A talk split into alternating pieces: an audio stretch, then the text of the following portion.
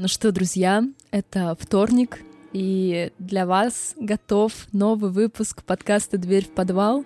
Э, я напомню, что мы пишем немножечко в будущее, и поэтому новости, обсуждаемые нами здесь, в импровизированной студии, они немного запаздывают.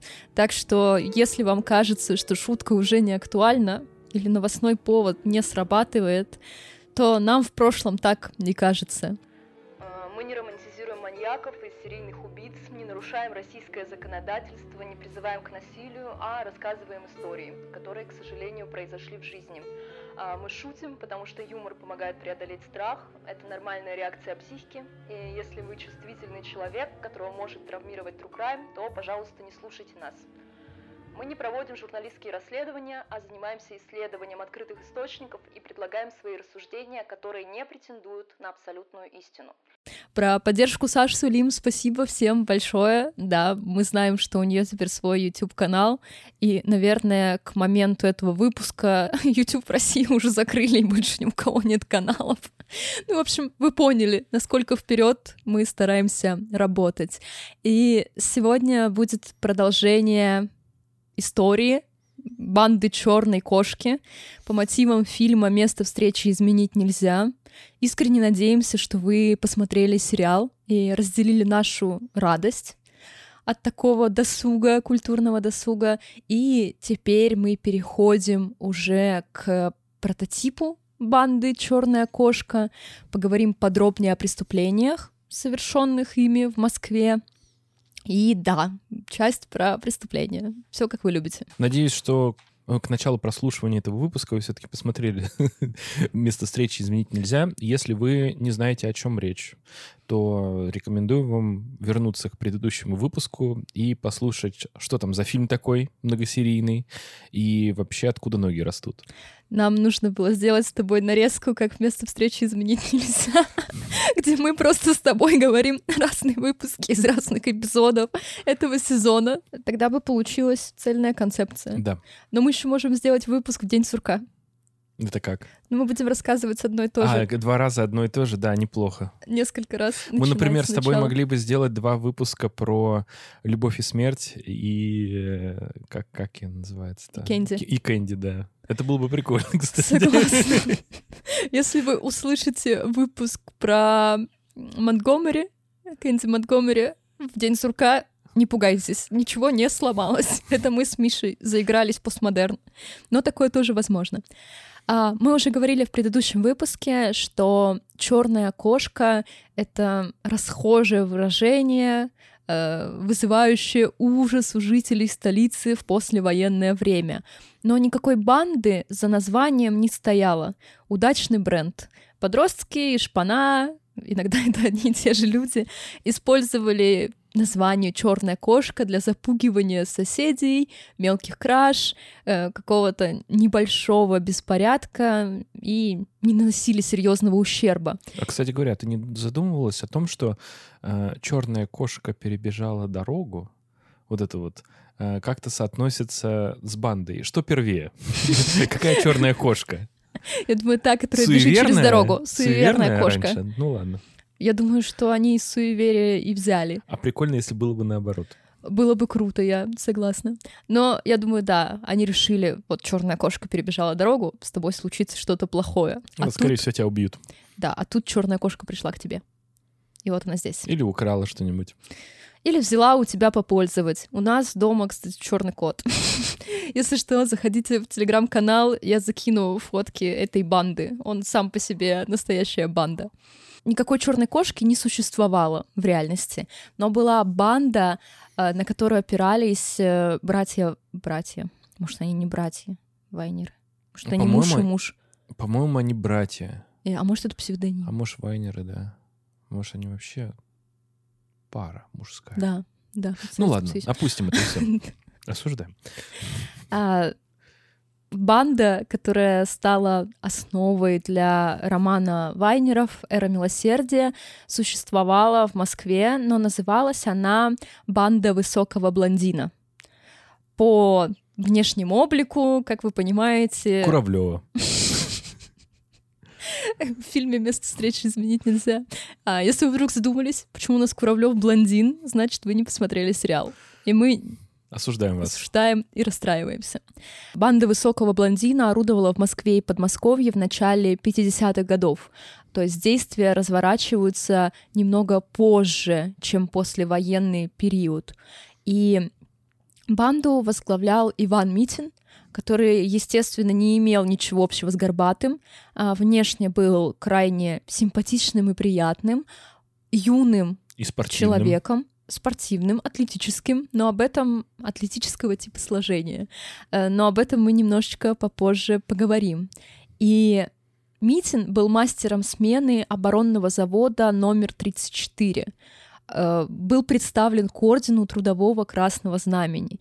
И это достаточно высокая государственная награда, и не все работники заводов и предприятий ее обладали.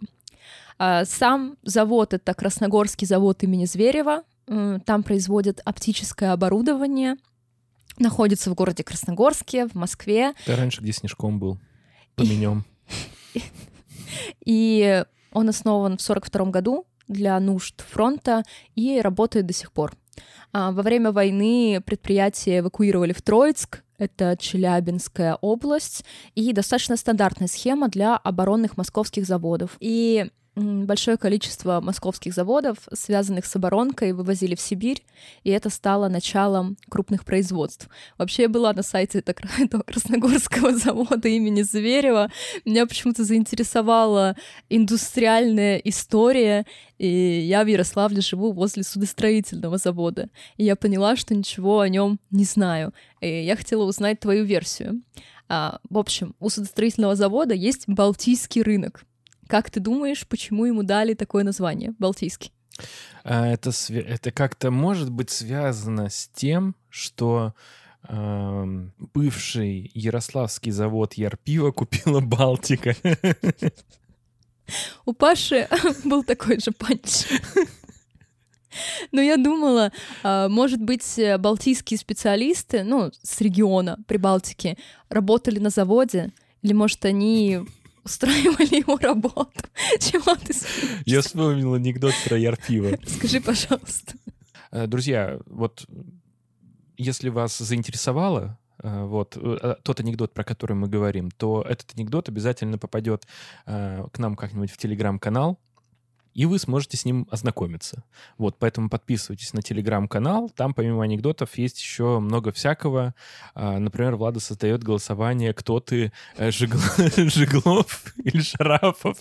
Если Вот. мне не будет лень, я даже тест сделаю в интернете, Жиглов ты или Шарап. Да. Окажется, что ты Манька облигация. Это будет не очень хорошо. А Манька облигация будет универсальный ответ. То есть ты проходишь, проходишь, и в конце ты все равно облигация. Да. Кстати, это было бы остроумно. Так, анекдот вы можете послушать в нашем телеграм-канале, ссылочка есть в описании. Анекдот про Ярославский завод. Ну вот, я долго думала, почему Балтийский рынок. Короче, теперь судьба заводов мне интересна. Я не думала, что интерес к Трукрайму может привести к такому запросу на советское индустриальное наследие. А, Что интересно, в банду Митина входили восемь его коллег, то есть это все люди из Красногорского завода, занимающегося оборонкой, двое курсантов военных училищ и студент Московского авиационного института. А правой рукой считался Петр Болотов, и он был старше остальных участников, а, планировал преступление, и по некоторым источникам он даже был стахановцем оборонного завода номер 500. Это другое машиностроительное предприятие. И, конечно же, членом ВКПБ. Про ВКПБ надо пояснить. Я думаю, что молодым людям нужно, это кто не носил галстуки. Ну да, это всесоюзная коммунистическая партия большевиков. Э, Вчера я задавалась вопросом не по поводу нашего конспекта, да, и предстоящей записи, а просто так. Зачем большевики решили запутать всех школьников в России, если они были меньшевиками на самом деле? Ты не задавался этим вопросом? Ведь меньшевиков было больше, а Да, большевиков да, было да. меньше. Не, мне кажется, просто они назвались просто большевиками, потому что больше лучше. Ну, Или, может быть, э, что-то не знаю, я затрудняюсь сказать, честно говоря. Вот, вот этим вопросом я никогда не, не задавался. Ну, не, Ленин же хотел сделать вид, что их много. И он даже как разделил ячейки сильно между собой, и он разделил участников по пятеркам, и эти пятерки не должны Потом были... превратились в тройки. в тройки советские. А эти пятерки не должны были взаимодействовать между собой, а подчиняться только руководству. Что больше на секту на какую-то похоже. Но нет, просто их было мало, а Ленин создавал видимость, что их много, просто вы не можете общаться с другими А, а, в, секре- в целях секретности. Ладно, это отдельная тема. Так, про Петра Болотова.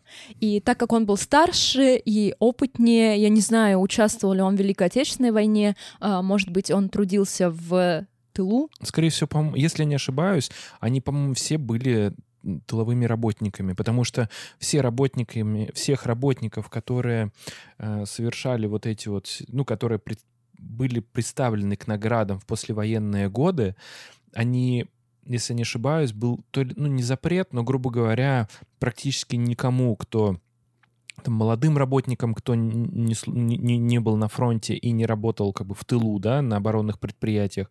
Короче говоря, если ты не в оборонке не воевал, тебе никакого ордена ну, не положено. Потому что получается так, что конкуренция между работниками возникает, и, естественно, э, тем работникам премируют тех, кто либо воевал, и вернулся обратно на производство, либо тот, кто как бы отработал в тылу. Ну, это очевидно было. Поэтому я предполагаю, что они на самом деле на оборонке так и работали. Но смотри, я еще думаю, что Митин и его друзья, они были сильно моложе, потому что в 50-е им было немножко за 20. И, скорее всего, да, они работали в тылу и в силу своего возраста. А вот Петр Болотов немножко выбивается из их компании и по возрасту, и по статусу. А, первое преступление бандиты совершили в декабре 49 года. Они напали на продовольственный склад в районе Тушино. А, территорию охранял только один пожилой сторож, и они об этом знали, а склад продовольственный. Продовольствие в 49 году. Да, я думаю, что эта история послужила вдохновением для э, кинофильма «Операция И». Там печальная история дальше будет. Ну, они, в общем-то, тоже вооруженные были. И бандиты убили мужчину, забрали часть продуктов, видимо, то, что смогли унести сами. Неизвестно, была ли у них машина, или они там на санях. Да, потому что 49-й год и общая сумма ущерба составила 5800 рублей. А, дальше мы будем говорить про советские рубли, естественно. Их сложно конвертировать в современную валюту, ну, потому что нужно смотреть, насколько они привязаны к доллару и насколько крепок советский рубль ну, в тот если, момент. если условно, то, ну, очень приблизительно, где-то раз в 10 умножаете, вот примерно такую же сумму получите. То есть они похитили там около 60 тысяч рублей на текущий момент. А, мы нашли как бы средние суммы на 50-й год в Москве, и на тот момент э, зарплата составляла 700 рублей. Нет. нет, нет, я, это, в это я верю. Я думаю, все... ну это как у нас сейчас средний класс, такая же средняя зарплата. Ну, не знаю. Ну ладно, ладно. Ну, усредненные цифры. Ну, нужно понимать, что в Советском Союзе э, в целом данные по зарплате были открыты. Если вы инженер, вы зарабатываете столько-то, почти без разницы, где вы работаете. Если вы преподаватель в ВУЗе, если вы учитель. Ну, то есть сумма будет схожее вне зависимости от регионов. Сейчас, например, даже если мы берем медианную зарплату, то она сильно отличается по России, естественно. И в северные регионы медианная зарплата выше, Дальний Восток медианная зарплата выше, и Москва. Но только в Москве все стоит как у нас, а на севере нет. Так, к ценам 50-х. А, хлеб стоил 1 рубль 30 копеек, говядина 19 рублей за килограмм. Автомобиль «Победа» можно было купить если вы стоите в очереди, у вас есть разрешение на покупку автомобиля Победы 16 тысяч рублей. То есть, ну... да, мой расчет, в общем-то, далек от истины, ладно, признаю. И молоко 5 рублей за литр. Он справедлив, похоже, только в отношении продуктов. Да, и Но, не зарплаты и автомобилей. Ну, зарплаты на Дальнем Востоке. Естественно, мы не будем уходить в советское ценообразование. Это когда вы говорите, что я на эти деньги в 70-м году мог купить 5 литров молока. Мы или, или, или там обычно, знаешь, как говорят, что они за эту сумму могли купить э, бутылку кефира и булочку. Да, а сейчас, извините, и сникерс в магазине дороже стоит. Но вот, можно ориентироваться на эту сумму. Они украли 5800 рублей, а, при том, что средняя зарплата 699 рублей. Сколько у них там средних зарплат? 10, да, получается, было? Ну, А, чуть поменьше. Одна из местных жительниц видела бандита, но ее рассказ не помог следствию, потому что мужчины убегали, а, лицо она не приметила, могла описать только со спины. Известно, что банда как бы сплавила продукты через перекупщиков и получила деньги. А, Преступники хотели и дальше грабить склады, но Петр Болотов, как бы условная правая рука Митина, выступил против, что, мол, если один склад продовольственный ограбили, милиция будет дежурить и будет на стороже в отношении других. Зерно логики есть. И он решил, что лучший вариант — это ограбить магазин. Следующее событие, которое мы скажем, некоторые источники относят к 50-му, некоторые к 51-му году, и расходится и район Москвы, либо это Ховрино, либо Химки. Ховрино — это где недостроенная страшная больница Мордор, а Химки — это то, что раньше было глубоким Подмосковьем, а теперь совсем не глубокое. А, Митины и компания появились в продуктовом магазине, однако дальше все пошло не по плану. Милиционер Кочкин и участковый Филин проводили ежедневный обход территории и заодно зашли в павильон узнать, все ли в порядке. Это обычная практика для 50-х годов. Сейчас вы участкового день со днем не сыщете, а Нет, тогда в они- магазине реально его найти. в магазине больше с тобой там стоит. Да, Ты ему такой, у меня соседи буйные, он... да, да, да, да. И они, они обратили внимание на подозрительных молодых людей, которые терлись в магазине. По другим источникам кассирша им указала на то, что они странные, они за мной наблюдают, может быть, что-то замышляют. А Кочкин выбежал из магазина вслед за компанией и попросил у бандитов документы. А дальше сцена, аллюзия на которую есть место встречи изменить нельзя. Потому что один из молодых людей сделал вид, что он достает документы, а, сам выхватил из кармана пистолет и выстрелил в милиционера. Кочкин умер на месте, а преступники смогли скрыться. Естественно, что после такого громкого дела Мур озверел, и как раз Арапов, который стал прототипом для Глеба Жегло- Жеглова и Владимира, Владимира Шарапова, Шарапова, да. поступил на службу в отдел. Совпадают даты его старта работы в Муре и действий этой самой банды. Да, и нужно сказать, что э, про Арапова мы рассказывали в выпуске про место встречи изменить нельзя, про его прототип, что это ну, там, разные подходы, так скажем, к пониманию этого образа.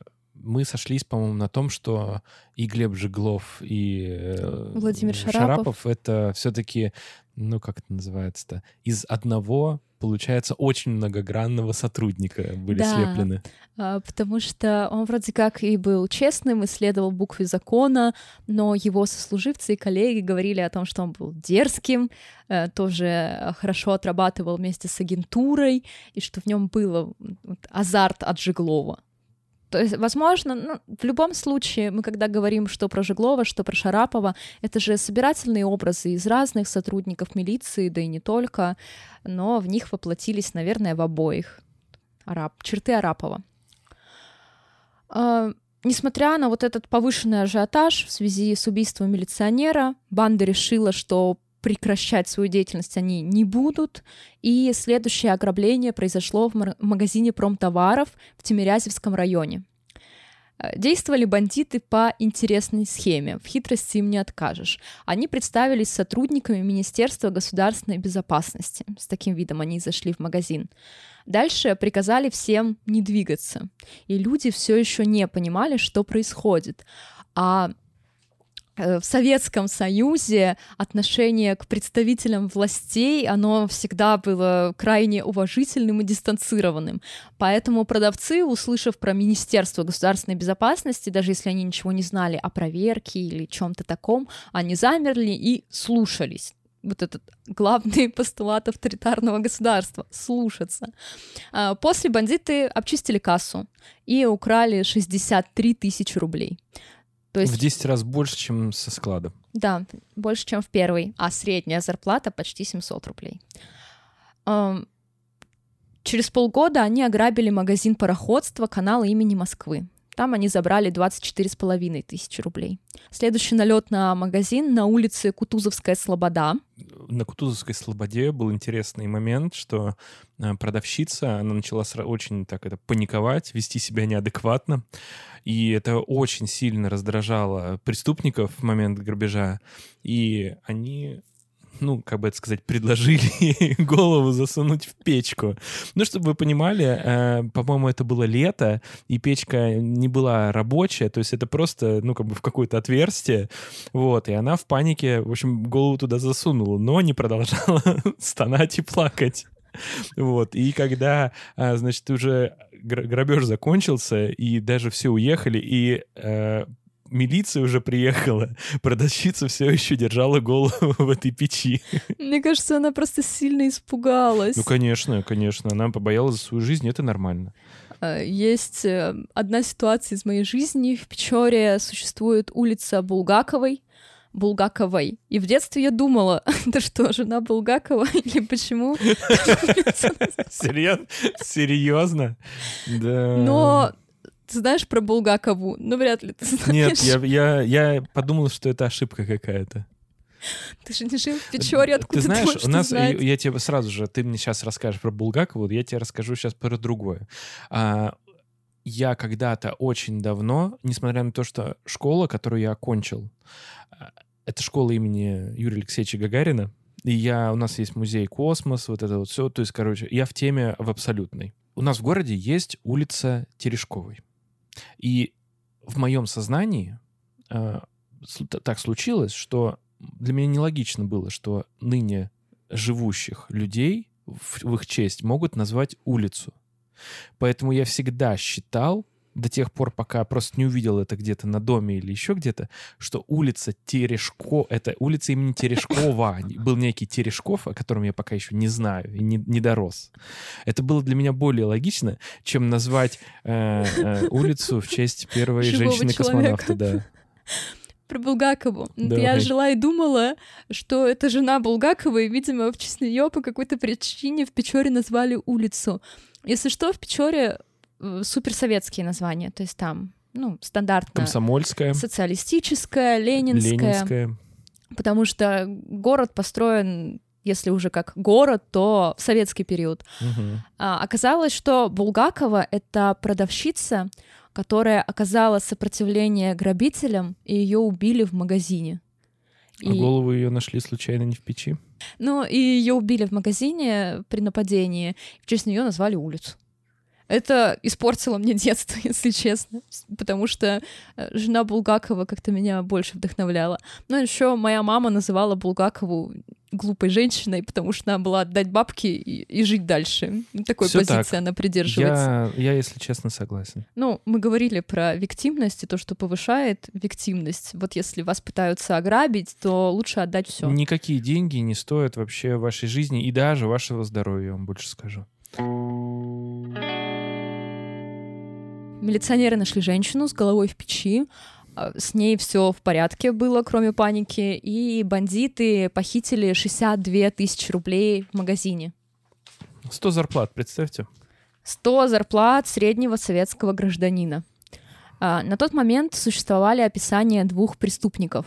Один белобрысый высокий парень в коричневом кожаном пальто. Играет на бильярде. Да, талантливо играет. Uh, у него было два пистолета, один из которых ТТ. Uh, второй преступник, напротив, был низкий и одет в телогрейку. Короче говоря, это был Афоня с этим, с другом, да? Да. Uh, он складывал деньги в сумку, ну, и на этом все. никакой информации нет. Информаторы в преступной среде не могли опознать парней, а, потому что, естественно, Мур обратился к агентуре, такие нападения. Агентура говорит, не знаем, кто это, не можем предположить. И работали две оперативные группы по Москве и Подмосковью. 11 марта а, произошла стрельба в ресторане «Голубой Дунай» на Ленинградском шоссе. Стрельба в ресторане в, в сериале «Место встречи изменить нельзя» тоже присутствует. Да. Только вот ресторан вместо встречи изменить нельзя выглядит... Как ресторан. Да, валютный, причем а, я а как же выглядел Голубой Дунай? Голубой Дунай выглядел как пивнуха деревянная. Короче, ресторан, э, как это, ресторан небрежного обслуживания. Да, я нашла фотографии этих самых голубых Дунаев, их было много. То есть это деревянные пивные, стоящие возле водоемов в Москве. И они назывались Голубым Дунаем. Может быть, я не исключаю. А как насчет того, чтобы сейчас перестать называть а, вот эти вот э, палатки, как это, парники, да, э, их нужно было называть не парники, вот эти вот, которые Балтика, знаешь, mm-hmm. такие вот летом, которые тоже на берегу. Шатры. Шатры, да. А как их называть? Голубой Дунай. Голубой Дунай. Я... Классно было бы, поэтично. Жалко, что мы с тобой не начали этот подкаст лет 15 назад, когда это было распространено. Ну ладно может быть, вот на этом самом Ленинградском шоссе был какой-то другой голубой Дунай, но я очень сильно сомневаюсь. Или ребята не дорожили своим брендом. Да, возможно. А, но, судя по отдыхающим в этом ресторане, я представляю все-таки не историю и не какую-то валютную историю, а советскую пивную. А, митинцы хотели ограбить кассира, они за этим шли. Но в заведении началась паника. Не получилось у них как-то прижучить мужчину по-тихому. Возможно, я так разговариваю, потому что я посмотрела место встречи изменить нельзя. Жулики еще. Ты их не называешь жуликами. А ты знала, кстати говоря, историю про жуликов? Нет. Откуда слово произошло, да, или нет? Ну да, в целом да. А, на самом деле, если бы вы обрач... начали общаться с э, со следователями, с операми, то вы бы услышали из их уст такое слово, как жулик. И жуликом они обычно называют э, ну, лицо, которое потенциально может быть замешано в совершении преступления. Ну, короче, все они жулики. Вот. При том, что э, правового в правовой какой-то вот материи такого термина не существует. И многие считают, что слово «жулик» в том виде, в котором оно вот э, как бы используется, это такая дань традиции а, правоохранительным органам, ну, там, Советского Союза, потому что даже вместо встречи изменить нельзя, жуликов называют жуликами именно так, как сейчас их называют э, наша полиция. Интересно. Такие дела. Поэтому, если вы услышите жулик, это не архаизм какой-то, это просто сленг профессиональный. Во время ограбления в ресторане вместе с женой находился младший лейтенант милиции Михаил Бирюков, и он обратил внимание на панику и на парней, пытающихся ограбить кассира. А, скорее всего, он не подозревал, что это какая-то банда Митина и что весь Мур ополчился на них, а хотел вмешаться и предотвратить ограбление. Но один из бандитов выстрелил в Бирюкова, а, милиционер умер, также на месте по разным источникам погибли либо один, либо два человека. Мастер одного из заводов и женщина, которая сидела рядом с ним. Просто их столик находился возле столика милиционера. Отстреливаясь, бандиты покинули ресторан. Здесь я представляю что-то в духе большого куша, а потом у меня фотография голубого Дуная перед глазами. Не знаю, для меня это, знаешь, какой-то дикий запад больше перед глазами стоит. Дикая, дикая столица. Но, если серьезно, сейчас как-то сложно представить, да, какое-то такое нападение в ресторане московском, чтобы они еще и отстреливаясь, уходили. Так они воровали кассу, строго говоря.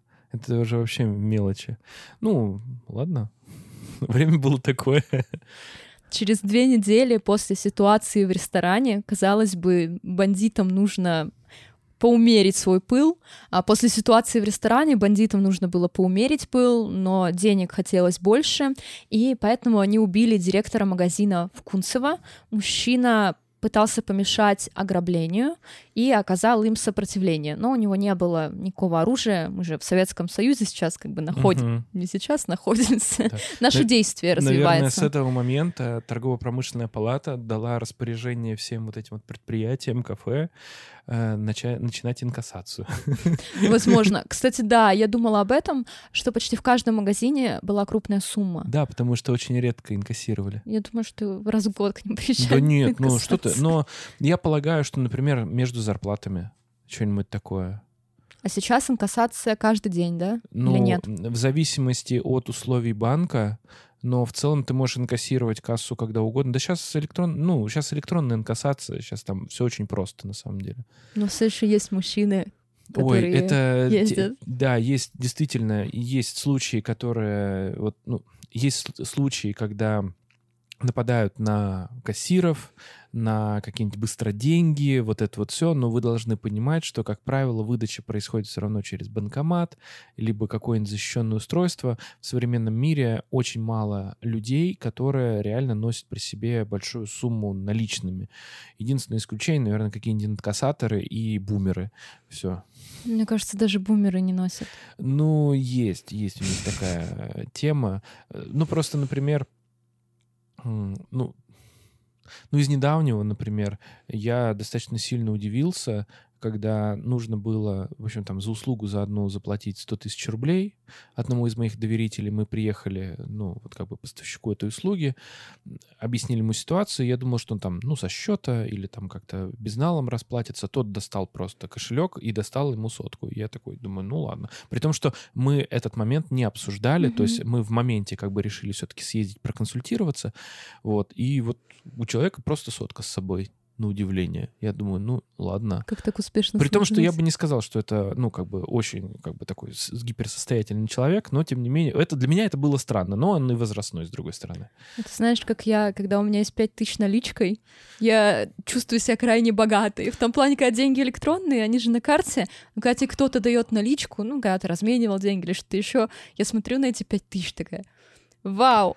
Не знаю. Вот, кстати говоря, это интересный вопрос, интересный такой вопрос слушателям. Вот как вы действительно относитесь к наличным деньгам и чувствуете ли вы какую-то опасность или безопасность обладания ими? Потому что, например, там мои родители, например, они деньги на карте как-то для них, ну, сомнительно. Но сейчас они при прерогативе у них все равно безналичный расчет. Но налик у них всегда есть, прям вот всегда. У меня наличкой э, на протяжении, например, с начала этого месяца, если я специально деньги не снимаю, я ввожу э, рублей 200-300 для того, чтобы оплатить э, самомой на, на этой машину помыть, короче Но у говоря. меня обычно вообще нет налички. Я вот в позавчера покупала у бабушки цветы возле магазина. Хорошо, что она сидит возле магазина, потому что я зашла к банкомату, сняла 300 рублей, отдала ей за цветы и ушла. Вот. Больше нет. Я вот тоже никак. И когда деньги ко мне приходят, например, ну там в руки мне дают, там, не знаю, тысяч 30, 50, например, у меня такое ощущение складывается, что они вот сейчас я их прям потеряю, что они какие-то невесомые и, в общем, вообще непонятные, что я их могу просто из кармана просто потерять. Хотя, ну, до этого нормально вроде с деньгами всегда общался. Но, тем не менее, я их сразу же бегу как- как-то сразу же, сразу же положить. Для меня это вообще странная какая-то история. Ну вот видишь, а я же нал вообще не получаю. Ну то есть у меня все зарплаты на картах, деньги я не снимаю, не нужно. Поэтому, когда мне дают 5000 рублей, я чувствую, как будто на них весь мир могу купить, как будто я все еще в двухтысячных, а не в нынешнем, нынешней обстановке. А, В ноябре 52 года бандиты снова застрелили милиционера, который пытался задержать их после ограбления магазина у ботанического сада. А, Всего за три года преступники совершили 28 разбойных нападений, убили 11 человек и еще 12 ранили. А, В их руках находилось больше 300 тысяч рублей. Это мега серьезные деньги в Советском Ну, Союзе. не мега серьезно, но большие. Я думаю, что было не так много людей с 300 тысячами. Но, во-первых, давай так, их банда. Соответственно, вот дели на каждого еще. Я думаю, что они еще и тратили их в процессе. То есть ни у кого из них, наверное, да, не было... спойлер, кстати суммы. говоря, как думаете, почему их поймали? А вот задумайтесь, задумайтесь, пока мы не пришли к этому моменту. Так случилось, что Митин и его подельники попадались на глаза милиции, их, по-моему, даже задерживали, но получалось так, что не было ни оснований, ни каких-то вещественных доказательств для того, чтобы их дальше там проверки, что-то в отношении них производилось. В общем, в январе 53 года бандиты ограбили сберкассу в Мытищах. Преступники зашли, заблокировали двери и направились к ячейкам. Одна из сотрудниц успела нажать на тревожную кнопку. Надеюсь, что это происходило обычно так же, как, знаешь, как в клипе «Рамштайн».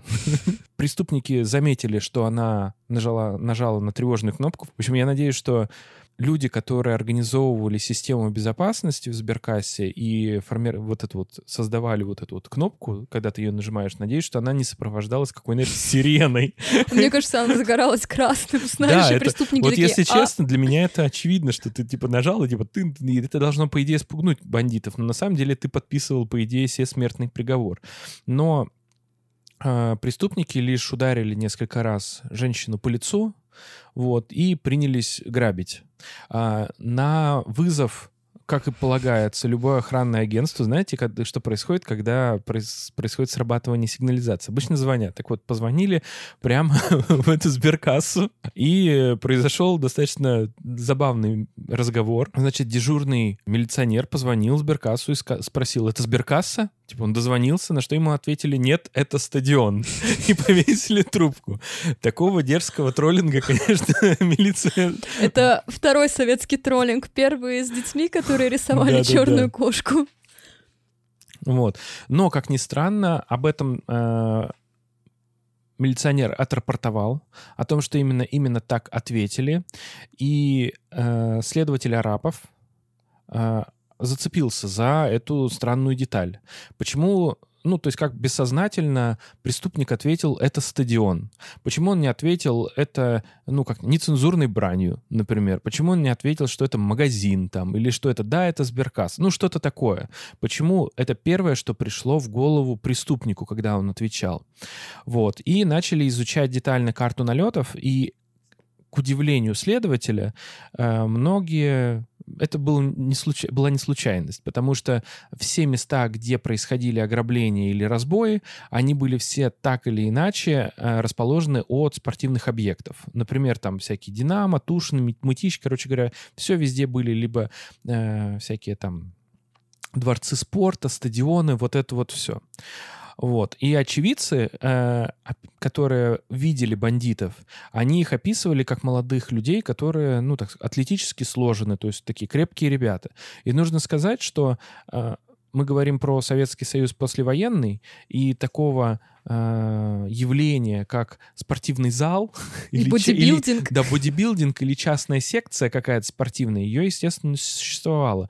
И если вы выглядели как спортсмен, э, будьте уверены, это вы спортсмен. Вы занимаетесь в какой-то спортивной организации 100%. На этом стадионе и бегаете. На основании вот этих вот выводов подозреваемые, они находятся, они могут быть из числа либо каких-нибудь спортсменов, либо болельщиков, и за окрестностями стадионов началась слежка. По оба всех э, странных каких-то ситуациях вокруг стадионов, вот этих вот всех объектов, э, было приказано докладывать в МУР. А еще смотрите, а, были же все сообщества, ну, то есть комсомол и сообщество. Если вы занимаетесь в одной секции, у вас спортивное сообщество, где везде есть партийные элементы. И эти партийные элементы по-любому будут докладывать о каких-то нарушениях. Кстати говоря, я не знаю, как про, если мы говорим про 40-е, наверное, 50-е, да, ну, в данном случае 50-е, но по большому счету вот эта вот культура э, формирования личного дела, я не знаю, насколько она была в 50-х распространена, но могу сказать точно, что если мы говорим о 70-х, 80-х, то, например, для того, чтобы э, какую-то рекомендацию получить, или, например, э, вы получаете визу в АВИР, вот, чтобы выехать куда-то, у вас должна быть вообще безупречное личное дело. То есть, если вы партийный человек, и у вас все хорошо, все окружающие считают, что вы честный гражданин, и у вас все замечательно. так получилось, да, что у нас практически все э, бандиты, которых в итоге словили, они на самом деле были людьми партийными И благочестивыми. и благочестивыми. Так вот, как получилось э, по итогу поймать бандитов? Значит, студент МАИ Вячеслав Лукин после очередной тренировки хоккейной команды Красногорского завода, наверное, прямо из Снежкома, шел домой. Вот. И решил, как по доброй традиции хоккеистов, да, наверное, все хоккеисты с этим согласны, решил бахнуть пивка. Вот. Мы не знаем, да, это, это Лукин и его путь. Да, это странно. Ну, углеводы.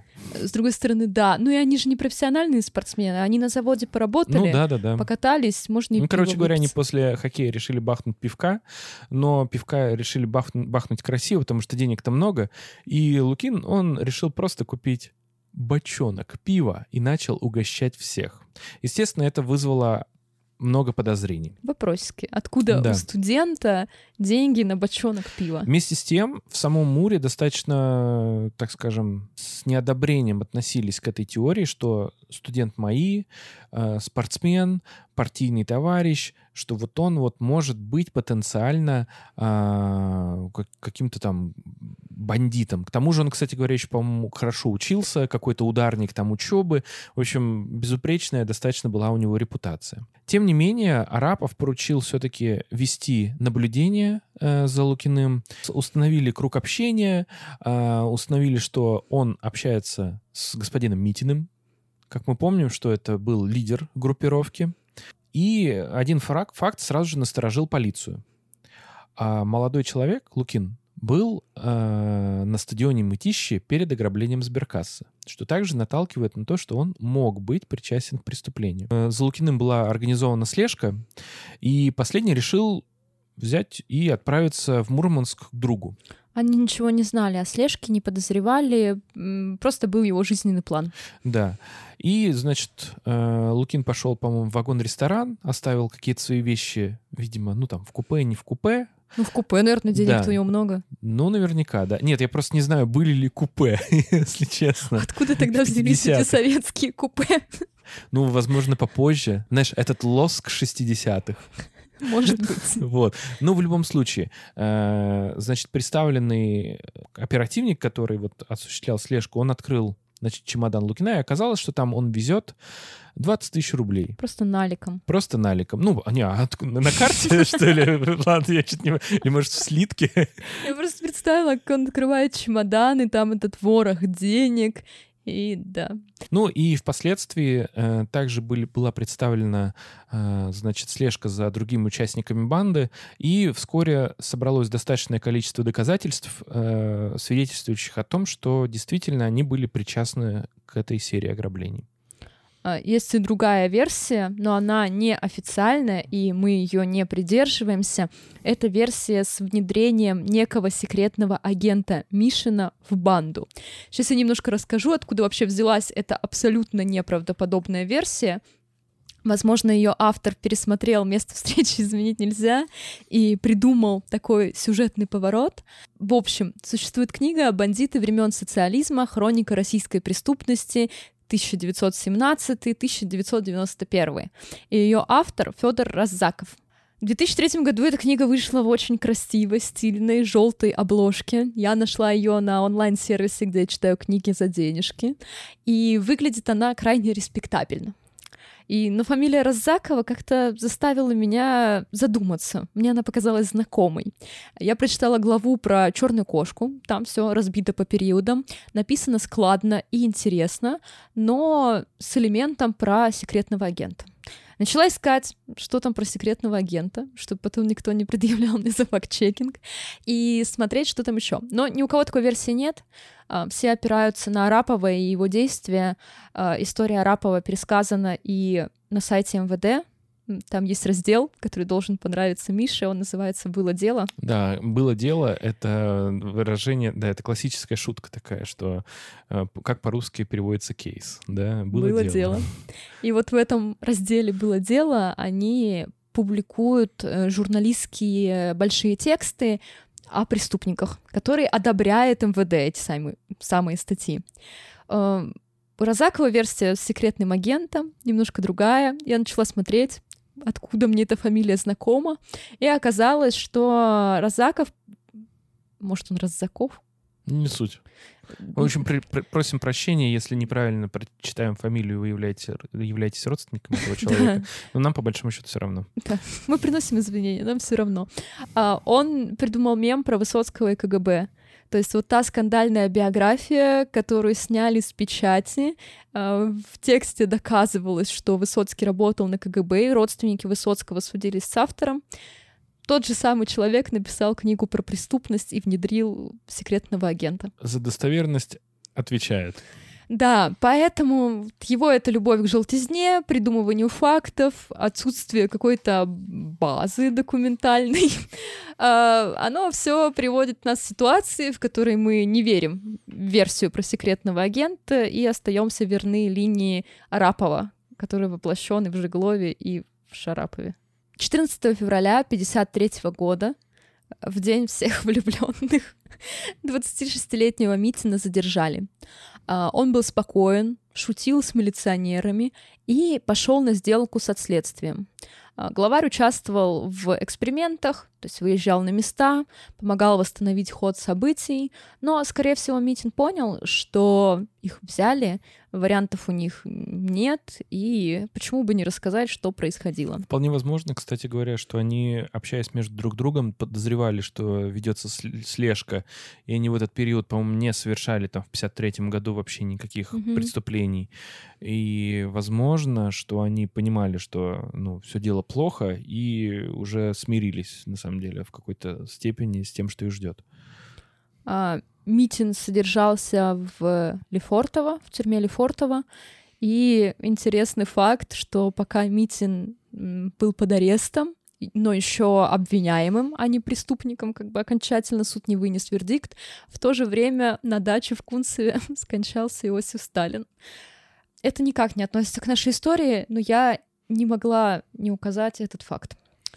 А, известно, что Арапова, который участвовал активно в расследовании, а, в больший шок поверг Лукин, потому что Митин, он э, хоть и рабочий, а, достаточно как бы, образованный для сотрудника оборонного предприятия, ударный труженик, но тем не менее, как бы от него еще можно ожидать, наверное, каких-то сомнительных поступков, но вот Лукин — интеллигентный, умный, тихий парень со спокойным видом рассказывал следователю об убийствах. Вот это их и поразило. Вот как раз такие студенты, совсем юные спортсмены, как бы свет комсомола, по идее, совершали такие вещи и никакого сочувствия не испытывают к убитым. А доказательную базу собрали быстро, и начался суд. Естественно, в Советском Союзе, по-моему, долго дела не расследовали. Как, как можно быстрее старались привлечь к ответственности, особенно если преступления громкие, как в случае с бандой Митина. Митина и гравера с завода Самарина приговорили к расстрелу. За фамилии, кстати, мы отвечать не можем, потому что материалы дела, они засекреченные, были засекречены сразу после суда. И это тот вариант, который размножили журналисты, поэтому имя Митина, скорее всего, достоверное, а все остальные могут быть изменены. Да, и нужно сказать, что э, на сделку, несмотря на то, что Митин пошел на сделку со следствием, никаких преференций он, к сожалению, получить не смог. Достаточно стандартная картина для 53 года. Двоих участников банды приговорили к расстрелу. Остальные получили от 10 до 25 лет. Что еще интересно про Митина? А, в заседании он полностью признал вину, но ни перед кем не извинялся. А при этом он выступил только против одного пункта обвинения. Это было обвинение в терроре по отношению к советской власти. Хорошим советским гражданином он себя все равно считал, несмотря на все то, что они сделали. А Лукин, тот самый студент Московского авиационного института, получил 25 лет, и на суде он сказал, что если бы отец остался в семье, я так понимаю, что просто мать и отец развелись, а, то он бы не допустил вот его преступного пути, что якобы именно отец держал его в ежовых рукавицах, и если бы папа остался, то Лукин бы не связался с бандитами, не стал бы преступником. Ну, это его версия такая. И за дальнейшую информацию мы отвечать не можем, она тоже расхожая, но есть только в источниках. А отец Лукина сам был сотрудником милиции и активным коммунистом, ну, членом Всесоюзной коммунистической партии. После судебного процесса он оказался в психиатрической больнице, потому что не смог выдержать стресса и напряжения. Как мы отметили, после суда все материалы дела засекретили, что было абсолютно неудивительно, потому что у нас есть бравые, здоровые, сильные ребята-спортсмены, и ребята здесь прям советское ощущение, да, от слова, э, ребята с оборонного завода, вроде бы как олицетворение страны, которая после разрухи и войны встает на верные рельсы, и они совершают столь ужасные преступления. Если мы в кинофильме «Место встречи изменить нельзя» видим каких-то мрачных преступников, прям воры в законе, живут по воровским понятиям, то здесь абсолютно обычные советские граждане. Да уж. Такая история. Как тебе ощущение от банды Митина? Вообще очень странное, потому что, знаешь, что напоминает мне? Когда первый раз э, читал конспекты материалы по этой теме, у меня первое, что я вспомнил, это этот, э, что-то типа бригады, знаешь, такие молодые люди, вернувшиеся там с армии, там Саша Белый же, он с армии вернулся по сюжету, вот. Тут, типа, знаешь, там такие вот послевоенные годы какие-то такие вот, в общем, как, какой-то такой вот вайб, а, и вот они вот вместо того, чтобы заниматься вот, это, вот этим всем, начинают такой вот фигней страдать. Ну, в общем, очень странно на самом деле, что они все были достаточно, ну, плюс-минус образцовыми гражданами, да, то есть у них там какие-то заслуги были, результаты в учебе, в спорте, во всем почему-то их это все не увлекало, но их увлекала вот такая вот преступная деятельность. Вполне возможно, что влияние на этих молодых людей с точки зрения, вот так скажем, криминологии оказал, отказал вот этот вот флер романтический, такой бандитский, что у бандитов много денег, у них вообще очень адреналиновая и веселая жизнь, они к ней прикоснулись, и оказалось, что это, ну, прикольно, наверное, ну, для видимо, них им, в да, моменте было, было. Вот. И вполне возможно, что вот как-то так. Но для меня еще очень странным, на самом деле, в этой истории э, является тот факт, что Митина все-таки приговорили к расстрелу, потому что, ну, так или иначе, возможно, что все материалы на самом деле у следствия уже были, и, ну, он просто сам как бы способствовал, да, но ничего полезного он, возможно, не сказал.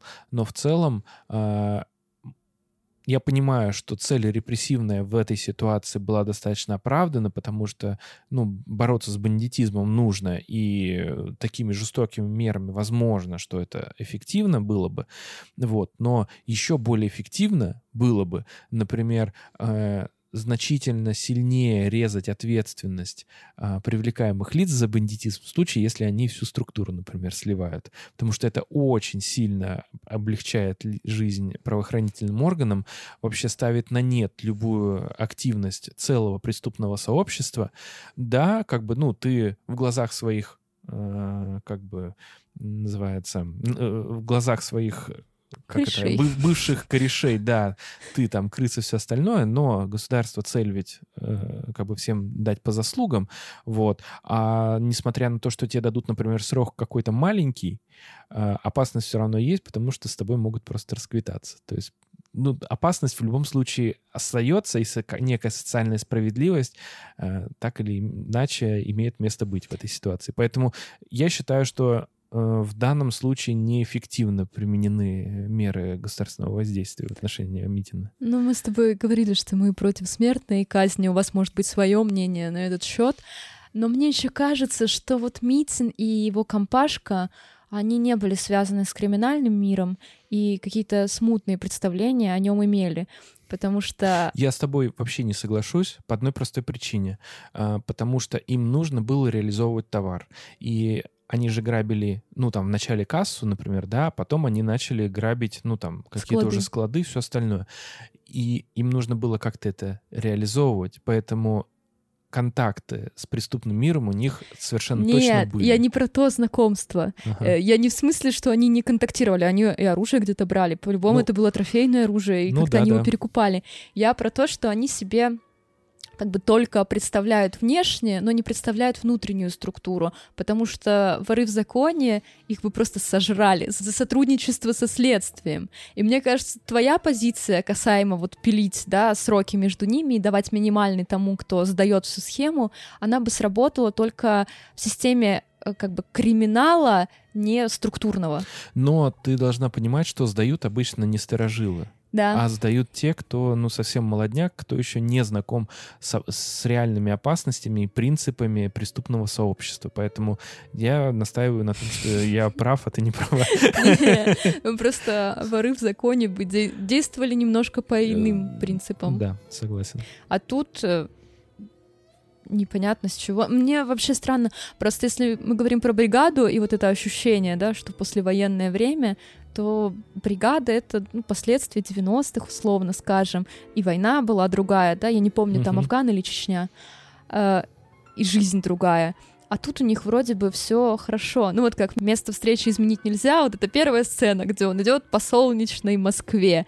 Они не безработные, у них есть где жить. Ими, наверное, гордится их предприятие. Они занимаются спортом. Да, конечно, жизнь не сахар, особенно в 50-е годы, но тем не менее она гораздо лучше, чем была там условно 10 лет назад. Но по какой-то причине им стало этого мало. Я просто... Мне сложно это представить, как люди готовы переступить закон и не в плане там на красный свет перейти, припарковаться ну, на месте для инвалида, а пойти грабить склад. Слушай, ну вполне возможно, что вот это вот послевоенное влияние, возможно, что у них отношение к насилию просто более ну, как сказать, толерантное, что ли, было. Поэтому для них это не было такой дикостью, вот как для нас сейчас, например. Ну что, мы сегодня рассказали вам историю банды Ивана Митина, ту историю, которая оказалась в основе романа «Эра милосердия» и впоследствии фильма «Место встречи изменить нельзя». Вы можете поддержать нас на бусте, уникального контента там нет, но мы публикуем выпуски пораньше, в пятницу утром. Еще Также у нас... еще есть чат. Да, есть чатик. Миша там активно со всеми переписывается. Но мы активно переписываемся и в нашем общем чате, и практически каждый день, кроме выходных, что-то туда постим. И да, анекдот про Ярославское предприятие можете послушать там же. Ну все, друзья, э, до следующей недели. Пока, честно говоря, мы не знаем, что мы будем записывать, да, пока еще мы точно не выбрали. Вот, поэтому э, следующий выпуск будет таким же сюрпризом для нас, так же, как и для вас. Вот, увидимся на следующей неделе. Всем пока. Да, всем целуем, всем пока.